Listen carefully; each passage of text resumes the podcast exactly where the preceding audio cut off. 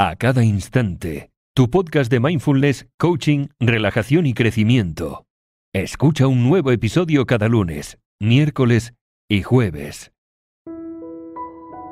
Hola, hola, muy, muy buenas. Yo soy Veronique, coach y técnico profesional en mindfulness de www.acadainstante.com. Espero que estés muy, pero muy bien porque hoy me gustaría hacerte algunas preguntas, como por ejemplo, ¿cómo sería tu vida si no tuvieras miedo? ¿Qué harías si no tuvieras miedo?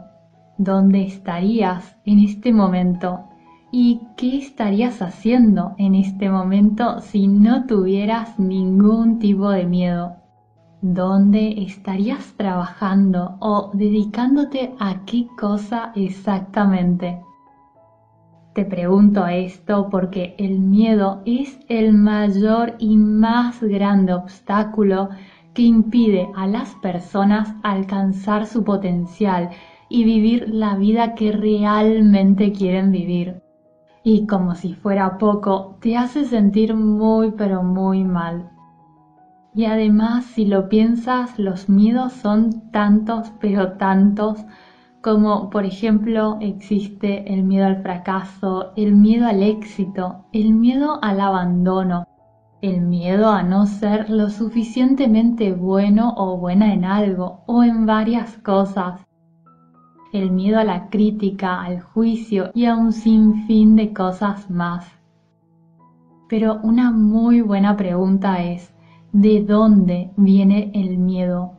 Y el miedo viene de nosotros. Y te pregunto, ¿sabías que nosotros, los seres humanos, somos las criaturas más miedosas del planeta? Sí, así es. De todas las especies que hay en este planeta, nosotros somos los que más miedo tenemos. Y eso se debe a nuestra capacidad de aprender, porque nuestra capacidad de aprender y de pensar hacen que creemos miedo en nuestras mentes.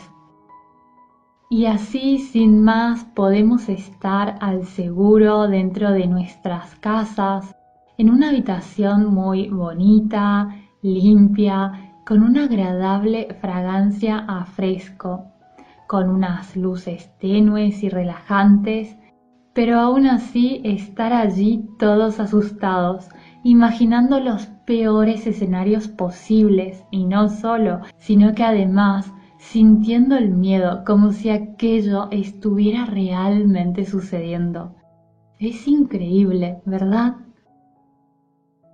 Y por eso ahora me gustaría que pienses en una época en tu vida en la que tenías tanto miedo de hacer algo pero que una vez que lo has hecho, has pensado al final no era para tanto y has pensado también todo este tiempo angustiándome para esto. Seguramente te ha pasado.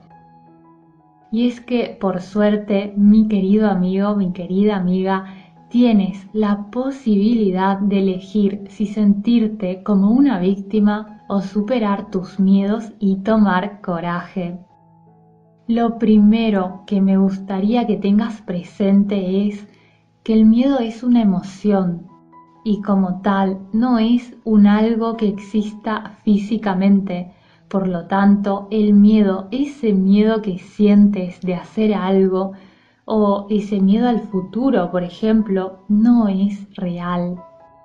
Lo que sí es real, lamentablemente, es toda la energía que te consume toda esa energía que te consume cada vez que navegas por esos escenarios de desastre que la gran mayoría de las veces ni siquiera suceden y si suceden no terminan siendo tan catastróficos como lo eran en tu mente. Pero no te preocupes, porque sé muy bien que superar el miedo no es una tarea fácil, porque cuando estás atrapado o atrapada en el medio de ese miedo, resulta difícil ver una salida, lo sé. Pero también sé muy bien que si tú lo has creado, tú lo puedes cambiar. Así que vamos a ver los pasos que te ayudarán. El paso número uno es que identifiques tus miedos y los pongas por escrito. Si mantienes tus miedos dentro, permites que tu mente controle cómo te sientes. Así que pregúntate, ¿qué te hace tener miedo? Y en lugar de solo pensar en cosas y más cosas, ponlo por escrito. Porque cuando los tengas por escrito podrás cuestionarlos. Además, tu visión será objetiva y ponerlo por escrito te obliga también a analizar ese o esos miedos. Y es que hacerte preguntas te ayuda a sacar esos miedos a la superficie. Seguramente no vas a tener ganas de hacer esto, lo sé. Vas a querer posponerlo o pensar que con solo ser conscientes a nivel mental será suficiente, pero no es así en este caso y sé que luego también te sentirás incómodo, incómoda para hacerlo y cuando lo hagas te resultará al principio muy pero muy difícil. Por otra parte, el trabajo en uno mismo, en una misma, trae consigo enormes resultados y puede cambiar tu vida por completo. Pero no es fácil, lo sé, por eso tienes que tener presente que si sigues conservando esos sentimientos dentro de ti, terminarán adueñándose de tu vida y de verdad que no vale la pena. En cambio, si identificas tus miedos y los cuestionas, te armas de poder. Y cuando esto sucede es cuando puedes tomar todas las medidas necesarias para cambiarlos, y así tus miedos se irán volviendo cada vez más pequeños y tú cada vez más grande. El paso número dos es que practiques la gratitud. ¿Y sabes por qué? Porque es imposible, pero de verdad, pruébalo si no me crees, es imposible sentir miedo y gratitud al mismo tiempo. El miedo y la gratitud son extremos completamente opuestos. No es posible experimentar las dos cosas al mismo tiempo. Además, la gratitud te ayudará a experimentar más y cada vez más emociones positivas. Te ayudará a saborear aún más las buenas experiencias. Te ayudará también a lidiar con la adversidad, con la incertidumbre y no solo, también a mejorar tu salud. Además, otra cosa que me gustaría que tengas en cuenta es que el miedo tiene como una especie de eslogan y es no puedes hacer algo. Al miedo le encanta sacar a pasear a tu crítico interior para que comience a hacerte sentir que no eres para tanto o que no vales mucho o que no podrás hacer algo. Y la gratitud también te ayudará a lidiar con ese crítico interior. Además, el miedo nunca se encuentra en el aquí y en el ahora, porque si lo hiciera, no sentirías miedo, a no ser que no te encuentres delante de un oso en el medio de un bosque. En ese caso, claro que sí, porque el peligro estaría allí en el momento presente. Pero el miedo en realidad siempre está en el futuro. En cambio, la gratitud en el momento presente. Entonces, la próxima vez que el miedo busque empoderarse de tu mente, Procura abrirte espacio y reemplazar ese pensamiento desalentador por uno que te dé poder, por uno que te dé fuerza y ánimo.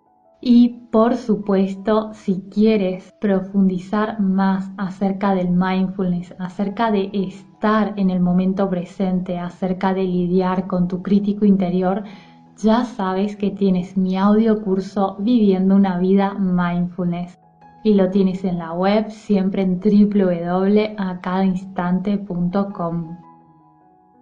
El paso número 3 es liberarte del control. Y aquí te pregunto, ¿Eres un fanático o una fanática del control? Si es así, no te preocupes, no eres la única persona en el mundo. Muchas personas intentan manejar sus miedos a través del control, intentando así controlarlo todo.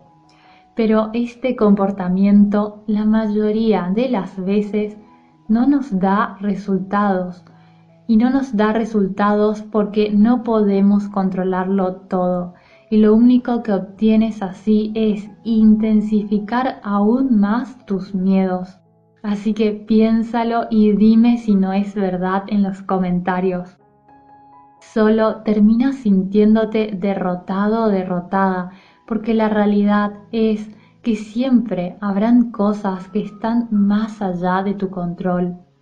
La única manera en que podemos superar esta fuerte necesidad de tenerlo todo controlado es aceptando que no siempre las cosas dependen de nosotros. Y si bien siempre puedes tener el control de tus propias decisiones, no siempre tienes el control sobre las situaciones en las que te van empujando esas decisiones, así como tampoco puedes controlar cómo reaccionarán las personas, pero sí puedes elegir cómo responderás tú a tu entorno. Te invito entonces a dar un paso atrás y a preguntarte a qué tienes miedo realmente. Y pregúntate con una mente abierta, clara y sobre todo curiosa. Porque la curiosidad y el miedo no pueden coexistir. Y así, sin darte cuenta, irás soltando tus miedos uno a uno y despejando uno podrás invitar a otro a entrar. El paso número cuatro es cambiar tu lenguaje, o mejor dicho, servirte de tu lenguaje, porque puedes usar tu lenguaje para desafiar tus miedos. Por ejemplo, en vez de decir, tengo miedo de hacer esto porque podría fallar, podrías decir, me he preparado para esto, estoy listo, lista y no voy a fallar.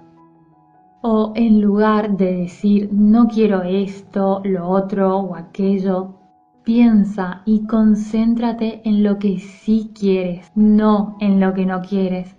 Piensa en lo que sí quieres y dite a ti mismo, a ti misma, esto es lo que quiero y voy a por ello. El paso número 5 es que hagas cada tanto cosas que te asusten un poco o cosas que generalmente no harías, porque vivir en tu zona de confort no te llevará a ningún sitio. Y este paso además puede ser hasta divertido.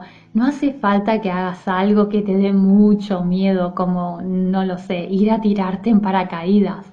Pero simples cosas, inclusive tontas, como por ejemplo en vez de elegir siempre los mismos sabores de helado cuando vayas a tomar uno, elige un sabor nuevo.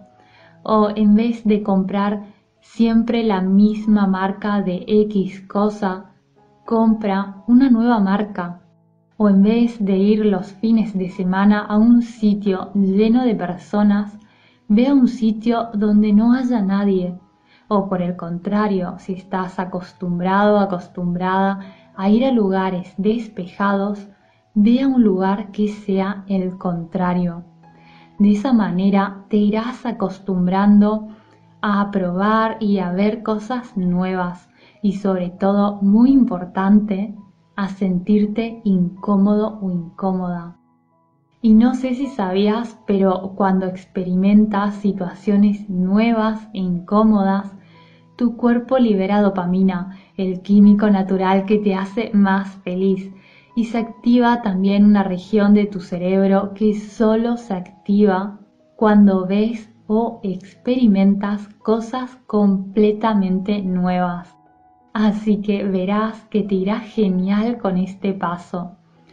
Y también porque cuando te condicionas a hacer algo cada día o al menos de vez en cuando que te asusta, tu miedo va desvaneciendo y tu coraje se va fortaleciendo. Y como si fuera poco, también irás ganando confianza. Así que mi querido amigo, mi querida amiga, te animo de todo corazón a probar los pasos y consejos que te he dado en este episodio, porque te ayudará a cambiar tu relación con el miedo si los pones en práctica. No permitas nunca que el miedo te derribe. Úsalo como una fuente de motivación para crecer más y más y para lograr siempre más y más. En fin, esto ha sido todo por el episodio de hoy y a partir de aquí la decisión es toda tuya. Cualquier duda o sugerencias para nuevos episodios me puedes escribir en los comentarios o simplemente para saludar que me da mucha alegría siempre leerte y encantada te responderé. Te mando un abrazo muy muy grande y espero y te deseo de todo corazón que estés muy bien. Hasta pronto. Adiós.